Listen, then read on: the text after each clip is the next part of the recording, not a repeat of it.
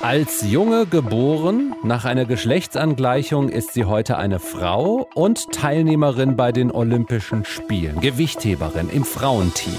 Deutschlandfunk Nova. Kurz und heute mit Ralf Günther. Laurel Hubbard ist die erste offen lebende Transperson, die bei den Olympischen Spielen teilnimmt. Heute hat das Nationale Olympische Komitee Neuseelands die Gewichtheberin für die Spiele in Tokio nominiert. Die 43-jährige Hubbard ist biologisch gesehen als Mann geboren. Mitte 30 hat sie ihren Geschlechtsangleichungsprozess begonnen und heute ist sie eine der besten Gewichtheberinnen Neuseelands. Also aus rein sportlicher Sicht ganz klar, die Teilnahme an Olympia ist drin. Hubbard freut sich, die Trans-Community freut sich. Es gibt dann aber eben doch die Stimmen, bei denen Menschen es unfair finden, dass Hubbard bei den Frauen antritt. Raphael Spät aus der Deutschlandfunk Nova Sportredaktion. Das ist ja äh, nicht so einfach möglich, dass eine Transperson wie Laurel Hubbard in der Frauenklasse bei Olympischen Spielen teilnehmen kann, wenn sie als Mann geboren wurde. Welche Bedingungen musste Hubbard hier erfüllen? Also es gibt Regularien vom Internationalen Olympischen Komitee, dem IOC.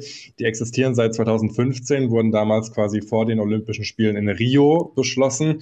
Und die schreiben eben ganz genau vor, wann Transpersonen an Wettkämpfen teilnehmen können. Bei Transfrauen ist der Testosteronwert entscheidend, ob sie in der Frauenkategorie starten dürfen. Und zwar müssen Transfrauen über zwölf Monate ein Testosteronlevel von unter 10 Nanomol pro Liter Blut nachweisen. Das klingt jetzt erstmal ein bisschen kompliziert. Zum Vergleich, das Testosteronlevel bei Cis-Männern liegt zwischen 12 und 40 Nanomol pro Liter Blut. Und bei CIS-Frauen ist es ein bisschen niedriger, das sind durchschnittlich 0,5 bis 2 Nanomol pro Liter Blut.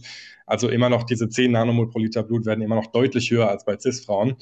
Äh, das IOC sieht Testosteron quasi als die entscheidende Kategorie an, die Transfrauen einen Vorteil bringt gegenüber Cis-Frauen und deshalb versucht man das so ein bisschen zu regulieren. Das Interessante ist ja, dass Transfrauen durch ihre Hormontherapie quasi automatisch ihr Testosteronlevel senken und meistens ist, meistens ist es dann so, dass äh, am Ende der Transition das Testosteronlevel bei Transfrauen noch niedriger ist als bei Cis-Frauen. Sprich, äh, diese Regularien machen im Endeffekt gar nicht so wirklich Sinn, weil äh, Testosteronlevel bei Transfrauen normalerweise nach der Hormontherapie sowieso niedriger ist als bei Cis-Frauen. Auch interessant übrigens, bei Trans-Männern gibt es gar keine Einschränkungen. Sprich, mhm. die dürfen in der Männerkategorie starten, ohne jegliche Therapie oder so. Aber es ist ja tatsächlich so, dass mit diesen Regulierungen nicht alle einverstanden sind. Ja, auf jeden Fall. Äh, da gibt es viel Kritik, vor allem aus der Athletinnenseite. Beim Gewichtheben im Fall Laurel Hubbard. Ähm, die schärfste Kritikerin kommt da lustigerweise aus dem eigenen Land, aus Neuseeland. Tracy Lambrex heißt die. Die war 2016 für Neuseeland bei den Olympischen Spielen in Rio am Start in der Gewichtsklasse, in der jetzt Laurel Hubbard antritt. Und die wurde quasi dann verdrängt, seitdem Laurel Hubbard dort startet. Ähm, und die sagt quasi, dass Hubbard dadurch, dass sie erst relativ spät ihre Transition begonnen hat, mit Mitte 30, du hast es vorhin schon gesagt, mhm.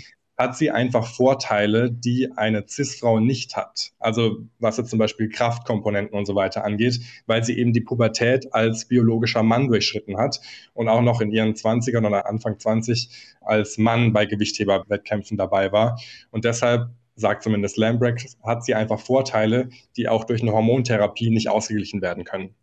Du als Sportredakteur kannst es auch aus sportlicher Sicht einordnen. Wie groß sind denn tatsächlich die körperlichen Vorteile, die Hubbard hat oder haben könnte? Das ist halt das große Mysterium. Das weiß halt wirklich niemand, ja. weil es bisher noch sehr wenig wissenschaftliche Studien dazu gibt.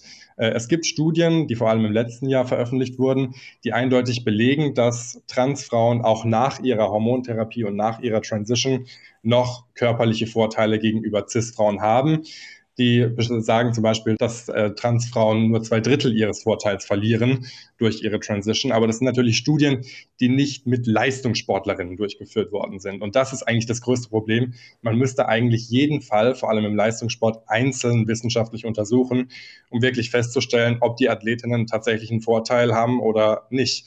Ich habe auch mit der Sportwissenschaftlerin Joanna Harper gesprochen, die selbst auch beim IOC damals dabei war und diese Regularien verabschiedet hat 2015. Und die sagt, es ist unbestritten, Transfrauen haben auch nach ihrer Hormontherapie einfach in gewissen Kategorien noch Vorteile gegenüber Cis-Frauen, was aber noch niemand in Betracht gezogen hat. Transfrauen haben gegenüber Cis-Frauen ganz entscheidende Nachteile, vor allem im mentalen, im psychologischen Bereich Wenn wir jetzt allein schon das Beispiel Laurel Hubbard nehmen und sehen, wie die da quasi in der internationalen Presse fast schon zerrissen wird hm. äh, als Person und persönlich angegriffen wird. Und wenn man dann noch überlegt, wie viel Diskriminierung gegenüber Transfrauen immer noch existiert weltweit und wie viel Druck auf solchen Personen dann lastet, vor allem im Leistungssport, dann muss man sich dann doch fragen, wie groß der Vorteil von Transfrauen gegenüber Cis-Frauen vor allem im Leistungssport tatsächlich noch ist. Wie schwer tun sich Sportverbände, Transpersonen in das starre Korsett von männlichen und weiblichen Wettkampfklassen einzuteilen?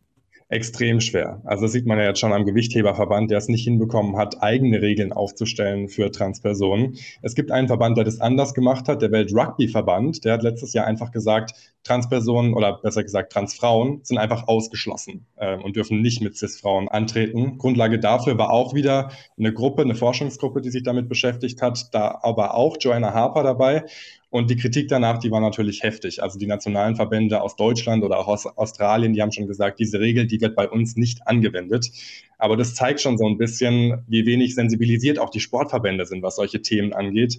Und deshalb ist es eigentlich auch so wichtig, dass es Transrepräsentation gibt. Und deshalb ist es auch ein großer, großer Fortschritt, dass jetzt mit Laurel Hubbard und vielleicht kommen noch ein paar andere Transpersonen dazu, jetzt zum ersten Mal auch bei Olympischen Spielen auf der größten Sportbühne der Welt quasi Transpersonen sich sichtbar zeigen.